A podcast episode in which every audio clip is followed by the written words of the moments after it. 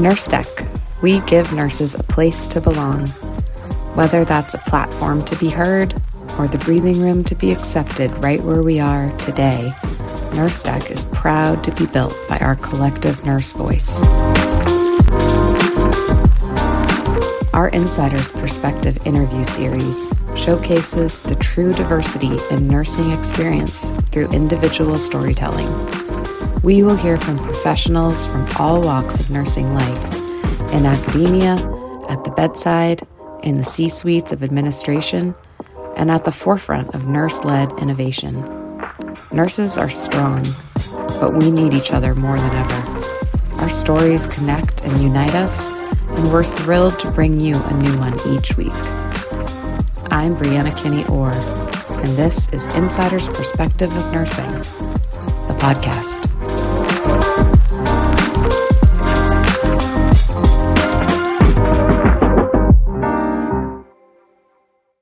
Everybody, and welcome to Nurse Deck's Insider Perspective interview series. I'm your host, Breanna, and here at Nurse Deck, we give nurses a place to belong to, a platform to be heard from, but most importantly, the breathing room to be accepted right where we are today.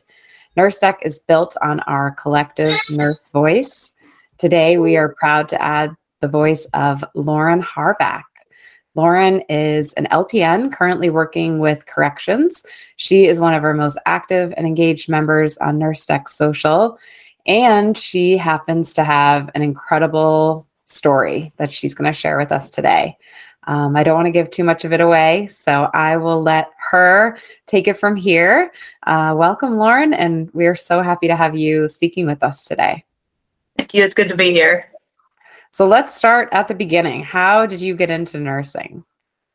Um, I had originally started to be a athletic trainer, but the school that I was going to lost their accreditation, Oh, geez. So I stopped going, and then my husband encouraged me to become a nurse since he saw how I interacted with people and he knew I liked to care for people. Mm-hmm. So he pushed me and gave me the encouragement I needed to start the program. Awesome. Um, and then I know you're an LPN. We have a ton of LPNs in our community. Um, was there a reason you went with that track versus nursing? This is like one of the most common questions we get um, from our community. Uh, mainly just the ease of getting into the LPN program because where I'm at, one of the medical schools has a huge wait list for their RN program. Right. So it was let me get get in where where I can, get the experience, and then hopefully at some point go on to get my RN. Right. Right. That makes sense. Um, can you tell us a little bit about where you work, like what a day in the life is um, for Lauren? Um, I work at the one of the local jails in my area which is completely different from any nursing job that I've ever did. Mm-hmm. But in, on the day shift, we pack all the meds for the entire day, both the nighttime med pass and the evening med pass. And on day shift, there's really not much interaction with the inmates other than giving them their medicine. Mm-hmm. Um, night shift is when we do all our history and physicals and our wound care and our answer our sick calls. So night shift is more hands-on interaction with the inmates gotcha. as opposed to day shift. Yeah, now, in a jail setting, are like, correct me if I'm wrong for sure, but so that's like people go to a jail while they're waiting for like their court um, proceedings and stuff like that, but they're not supposed to be housed there long term, right? Um, right. There's a few that, that based on their charges that can be there for a long time, but mm-hmm. usually it's a short term okay. stay. I'm just thinking like from a nursing perspective, it's probably like like getting people's prescriptions and getting all the paperwork to that is probably there's probably like a lag time that you yeah. have to deal with and um yeah that would probably be tricky to to work around people that need medication i'm just thinking like when you have people admitted to the hospital but they don't you know they're like i'm supposed to be taking these 10 medications but there's no orders and um, right sometimes they actually get arrested with their medication oh. and bring their medication with them but other times they're like, oh, well, three years ago I was on this medicine. Can I start back on it now? And it's like, no, that's not how that works. While I'm here, let me update my entire medical existence. Yeah. Um, all right. Well, let's get into your health journey because you have one of the most unique stories um, that I've heard. Um, tell us, tell us about your your health journey. Um, I started experiencing swelling in my right lower leg and numbness and tingling and I went to the doctor and he was like, "Oh, you're a nurse. Wear compression socks. That's all. Right. That's all you need to do." And I was yep. like, "But it's only in one leg." But I was like, "Okay, you're smarter than me. You're a doctor. Yeah, whatever. I'll try." It. And I did that, and I worked probably two shifts, and I got off work, and I couldn't even get out of my car. My leg was so swollen and sore mm. and purple. Wow. And I finally went to get a second opinion and they thought, oh, you have a DVT, even though I didn't have any of the clinical markings of a DVT. Mm-hmm. Um, so I had to do like X-rays and ultrasounds and Dopplers, and they found out that it wasn't a DVT, but there was this weird oblong mass in my leg that they weren't sure what it was. Mm. So I had to go to get a biopsy done, and they still weren't hundred percent sure. So I had to go back to Nashville to wow. get a surgical sample done. Mm-hmm. And I found out that it was cancer on my birthday. Mm, on your birthday? Um, oh my God. The, the doctor called me around eight o'clock local time on my birthday, which is four days before Christmas. Oh, so I'm like, a call at eight o'clock at night from the doctor It's probably not a good sign. Yeah. Oh, so I was told over the phone the results of, of my biopsies and everything. Yeah. And uh, we she said that I could get treatment here locally in Johnson City. Mm-hmm. So we started all the scans and the process of being able to what we thought would be start chemo. Mm-hmm. But after my PET scan, I got a phone call again late in the evening from the oncologist here that says, Well, good news, your cancer's not spread anywhere else, but it appears that you're pregnant. Mm. So obviously, being pregnant, you can't have chemo. Yeah. So wow. we, my husband and I, made the decision to attempt to do everything we could to protect the baby, mm-hmm. which left my only option to have an amputation of my right leg above the knee. Wow. Oh my gosh. So we went and we met with the surgeon and had the conversation, and he's like, "You're really calm about this. You understand everything." And then we threw the loophole of me being pregnant in to the mix of his surgical plan. Mm-hmm. And at that time, the plan was to do the amputation with me being awake. So the I didn't even know that like a block, like a spinal block. Yeah. Wow. Because they said that that would cause less harm to the fetus and be All the right. best bit. But one week before my surgery, I suffered a miscarriage. Oh. So that you know, being diagnosed with cancer is super hard, and then a miscarriage obviously is super mentally draining. But dealing with all of the things pretty much back to back, it was. Yeah a super rough experience for everybody yeah. involved. Oh my gosh, I can't even imagine. Yeah, that's uh, just like you said. I would be afraid to pick up the phone anymore. anybody calling me. But you know, my family and friends were awesome. My husband has been my rock through all of this. Yeah. As he's in the background smiling at me. Yeah. Um, you know, the surgery went well.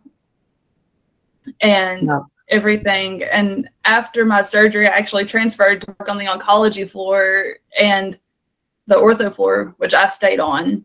Wow. So I was like, I can relate to these patients more so yeah. than anybody can. Right. Like I've had experience on on both ends of it, so I kind of know what they're going through. Exactly. So before I went to the jail, I was working, you know, in the hospital where I had my surgery at and everything. Wow, that's like some kind of universal kismet or something. Yeah.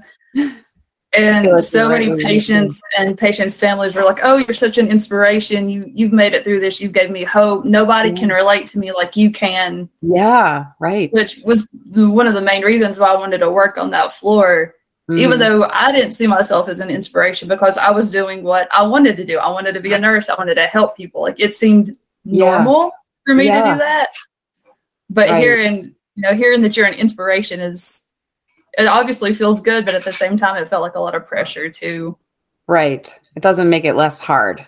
right. yeah. Your community of real nurses is waiting for you. Join Nurse Social from NurseDeck today to connect and network with nurses from all over. Ask questions and share advice only verified nurses and nursing students have access to member areas. So, new nurses, veterans, mentors, and leaders are here to connect and support one another. Get rewards for participating in your community. Score social points as you engage with fellow nurses and redeem your credit to support a growing list of products and services created by other nurses. Follow topics that interest and affect you as a nurse. Your peers are creating topics and stocking them with an unlimited supply of advice and resources. And you can follow along to help build a better world for nurses everywhere. Head to social.nursedeck.com to join in today. We'll see you there.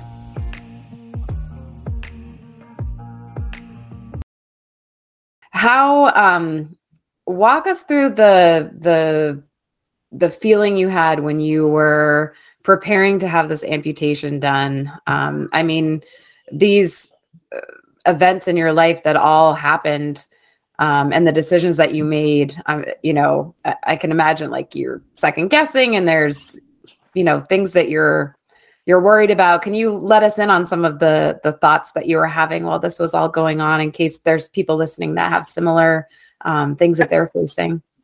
Well, when I first, you know, the doctor told me to wear compression socks, I was like, well, maybe I don't know my own body. Maybe this isn't real pain. Maybe I am crazy. And then when I found out it was something more, it was I was upset at the doctor for not listening yeah. to his patient and not doing all the things that anybody in the medical field has heard. Because yeah. we always hear, you know, listen to your patients, advocate for your patients. Right. You've got to be your patient's voice. Yep. he didn't do that. So I was angry at him. Yeah. But then, you know, we we all faced it head on because, you know, it's what you have to do. This is something that I've been dealt with that right. The next step, you know, the surgery and the amputation to be able to move on. So right. I also felt relief knowing that I wouldn't yeah. be in that pain anymore. Mm-hmm. Even though I didn't know what pain might come in the future, right? At least the pain that I was experiencing at that moment would be relieved, and I'd be able right. to, you know, play with my daughter and walk my dog and run and have a normal pain-free life. Yeah, right. And then as far as like post-op through your recovery period um, and you know getting a prosthetic and learning to use that how are all of those transitions did you i mean i'm sure you had tons of physical therapy and i actually had no physical therapy what how did you yeah. learn how to use a prosthetic um, just trial and error. When I went to the prosthetic office, they kind of gave me mm-hmm. tips and pointers of how to do okay. things.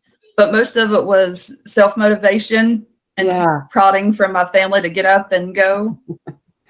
Because uh, I went back to work on light duty just like checking blood pressures and stuff like that. Mm-hmm. So for a little bit, I was on a cane and trying mm-hmm. to walk with a cane and push the Dinamap around. Right. Was a pain in the butt. So I was like, okay, let's do, let's lose the cane. Let's just push forward and just go with it.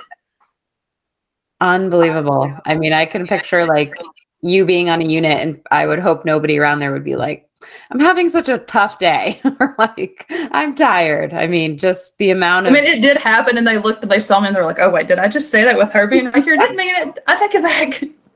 right. I mean, I'm not one to like advocate comparative suffering, but I, I feel like just, I, don't, I mean, sometimes it's hard enough to get up and go to work anyway, not to mention right. like learning how to use a prosthetic and like you said like a cane and a Dinamap like how how does one do that? Um and then just all the myriad of other things that you're doing when you're a nurse you know? Um that's that's incredible. Um what issues or or tell us what it's been like just nursing um since your amputation. Have you found like there's certain things you have to work around or Oh, well, I'm shorter, so sometimes when I have to like reach up to get stuff off the shelf, I can feel my prosthetic slipping off. Okay. I realize short people work here. Like lower stuff down a little bit. Right. And not so much in the correction setting, but when I was in the hospital, I had a couple of people ask me if I've had a stroke or if I've had polio because they don't know. Like, right. They don't. They don't think of a young person, I guess, having cancer and right, going yeah. through that and a lot of times I get thanked for my service just automatically. They think military because again, young right. person and amputation. I'm like, no, yep. it's this is my story, and they're like, oh man, I'm I'm sorry. Like they don't know how to respond when they hear yeah. the true meaning behind the amputation. Yeah, Un- unbelievable. I think uh, when you go through hard times and you share those with people, like you can feel the the heart behind their questions, but the awkwardness. Usually, they usually lead with the awkwardness. um, like right. you have gone through, like you know, miscarriage and and fertility issues, and just people want to say like, "I'm so sorry this happened to you," but often it comes out as at least you can try again, or at right. least this, or at least that, and you're like, ah, I, I know what you're trying to say, but it's yeah. I can imagine you get a lot of those um, awkward moments with people trying to express their their sympathy, um, but not doing it in a very supportive way. Um, what's been the most difficult part of the whole thing? If you had to land on one thing and tell us uh, being pregnant with the prosthetic is super hard. Yeah, because after uh, the surgery and everything we did find out that we were expecting again. So we had yeah. a our rainbow baby was born in May. Aww. And I gained a bunch of weight when I was pregnant this yeah. time, which obviously causes swelling for people who right. aren't amputees. Yeah. So right. I had to deal with the issues of my prosthetic not fitting while being pregnant. Mm-hmm. And then, you know, dropping something and picking it up when you're pregnant is hard anyway. But right. on a prosthetic, it's a whole the whole yeah. nother level. Yeah. Yeah, I can imagine. Now, what do you do in that circumstance? Like, do you get a different fitting for your leg, or how do you work around? Yeah, that? they'll they have to make a whole new socket for the prosthetic to attach to. Yep. And usually, the insurance companies don't like to do that because they're costly and expensive. Yeah. So they're like, "Well, just do what you have to do, make it fit. Just shove it in there." Right. You're like, "Yeah, it's not your leg going in there." Yeah, it's like you can only do that so much. Right.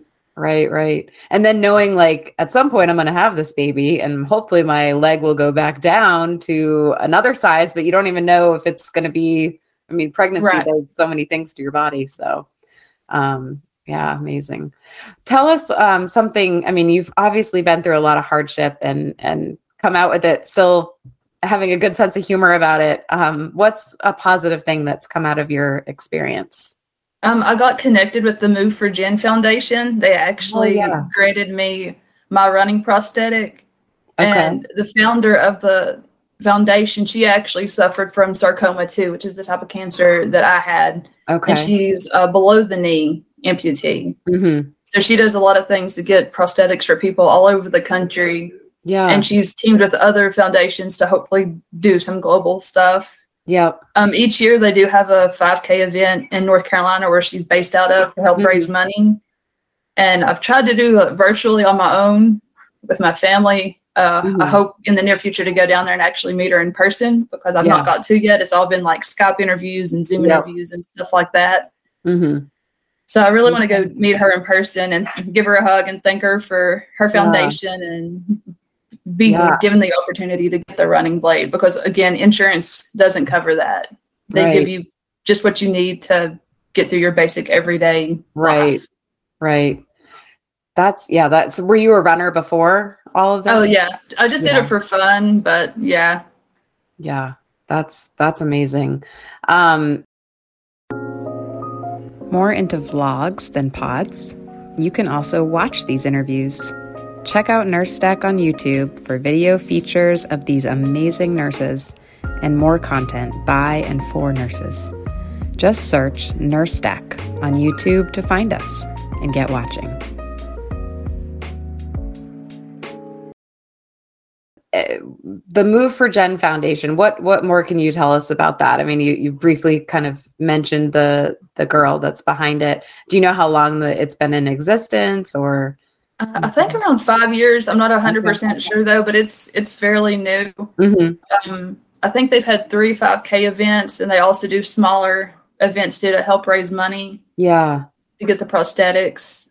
That's that's awesome. And if someone is interested in, um, and we always link to all of these um, places, organizations that we talk about in here, so people can get more information. Um, but is it based on like an application process or something like right, that? Yeah you it's i think just a one page application. They ask you know your goals why you want this what you did before. And then her and her husband actually go through and pick out the grant recipients.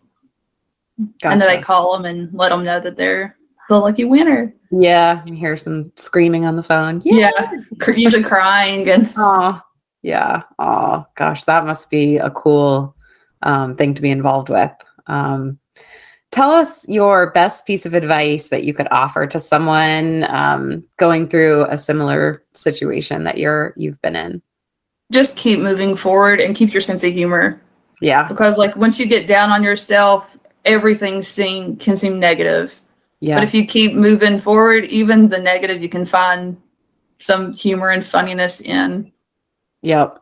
Yeah, I can imagine that. Um, we talk a lot about burnout with nurses um, on these conversations that we're having. I know working with corrections, I mean, we've all seen like the headlines with COVID and and you know being in the jails. And I know in the very beginning um, in 2020 they were like trying to move patient or uh, inmates out of jails and stuff like that. Um, were you working in that setting during like the beginning of COVID, or or what's that been like the last like year?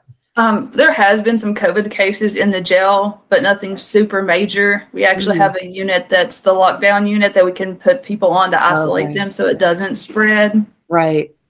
Um, you know, but we've had to wear the masks and stuff to protect ourselves, just like you right. would in a nurse or a clinical setting like like that. Yeah. Um, if an inmate comes from a different facility, we test them before they're even brought into the jail just to make sure that they didn't get exposed while they were at their the other jail.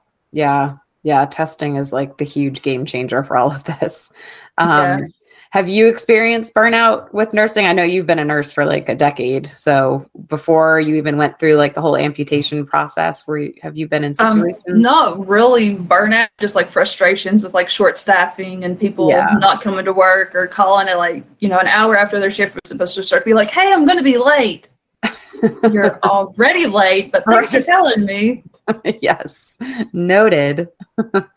um, yeah, that's that's uh, definitely something that a lot of nurses um, uh, can speak to too, with like this the staffing issues, and and there are hopefully people that are working um, to try to uh, how can I say this better the the main issues that that we're dealing with that COVID just like exploded and staffing being one of them where people are like we were already working chronically short staffed and now you know we're dealing with people that are going out on mandatory um, quarantines and stuff like that. So um, i know from just talking with other people that that seems like one of the the big issues that are trying to use the platform of covid to overcome now. Um, so I hope I hope that's the case because that is yeah definitely one of the things. yeah. If anything positive is going to come from COVID, maybe it's that. Yeah, fixing the problems that were already there or working yeah. on the problems that were were already there.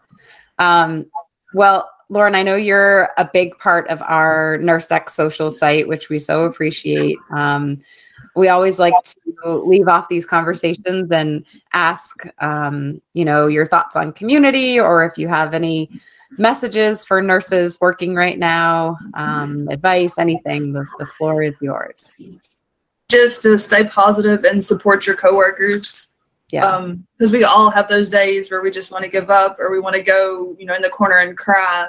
Yeah. It's okay if you do that. Just don't keep doing it and just yeah. keep keep moving forward and over try to stay happy and positive and it'll get better, hopefully. Yeah. And if we're not, we're all here. um, well, awesome. Thank you so much for sharing your story. Um, we will provide links to um, the foundation that we talked about today and to some other information. Um, and if any nurses want to get in touch with you, we'll have ways to do that on our Nurse Deck social site. So, Great. sounds good. Awesome. Yeah. Thanks so much, Lauren. It was awesome talking to you today. Good talking to you too. Thank you. All righty. Bye bye. Bye.